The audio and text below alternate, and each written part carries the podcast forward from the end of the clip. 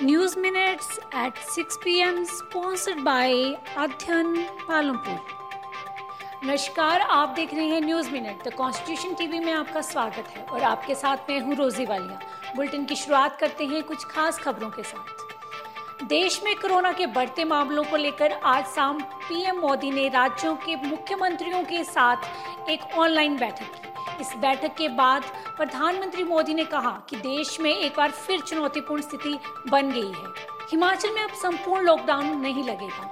मुख्यमंत्री जयराम ठाकुर ने कहा कि हम चाहते हैं कि अर्थव्यवस्था प्रभावित ना हो, इसलिए लॉकडाउन की बजाय कोरोना नियमों की अनुपालना सुनिश्चित की जाएगी। हिमाचल प्रदेश कर्मचारी चयन आयोग एच ने एक बार फिर नौकरियों का पिटारा खोला हुआ है। जिसके तहत आयोग द्वारा तीन सौ उनासी पदों की अधिसूचना जारी कर दी गई है। हरिद्वार देश भर में कुंभ मेले की लहर शुरू हो चुकी है। उसी के साथ कोरोना ने भी अपनी रफ्तार को बढ़ाना शुरू कर दिया है। कोरोना के संक्रमण के कारण देश में कई जगह पर नाइट कर्फ्यू का ऐलान किया गया है।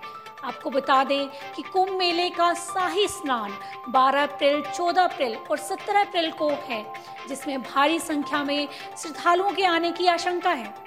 नगर निगम चुनाव में चौसठ फ़ीसदी महिलाओं ने मारी बाजी। महिलाओं ने 50 पद आरक्षित रखे गए थे।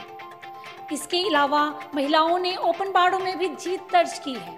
हिमाचल स्कूल शिक्षा बोर्ड के अध्यक्ष सुरेश कुमार सोनी ने बताया कि दसवीं और बारहवीं कक्षा, कंपार्टमेंट इम्प्रूवमेंट, अतिरिक्त विषय, डिप्लोमा होल्डर के छात्र बोर्ड की वेबसाइट से रोल नंबर डाउनलोड कर सकते हैं। हिमाचल प्रदेश में शनिवार को मौसम साफ़ रहेगा।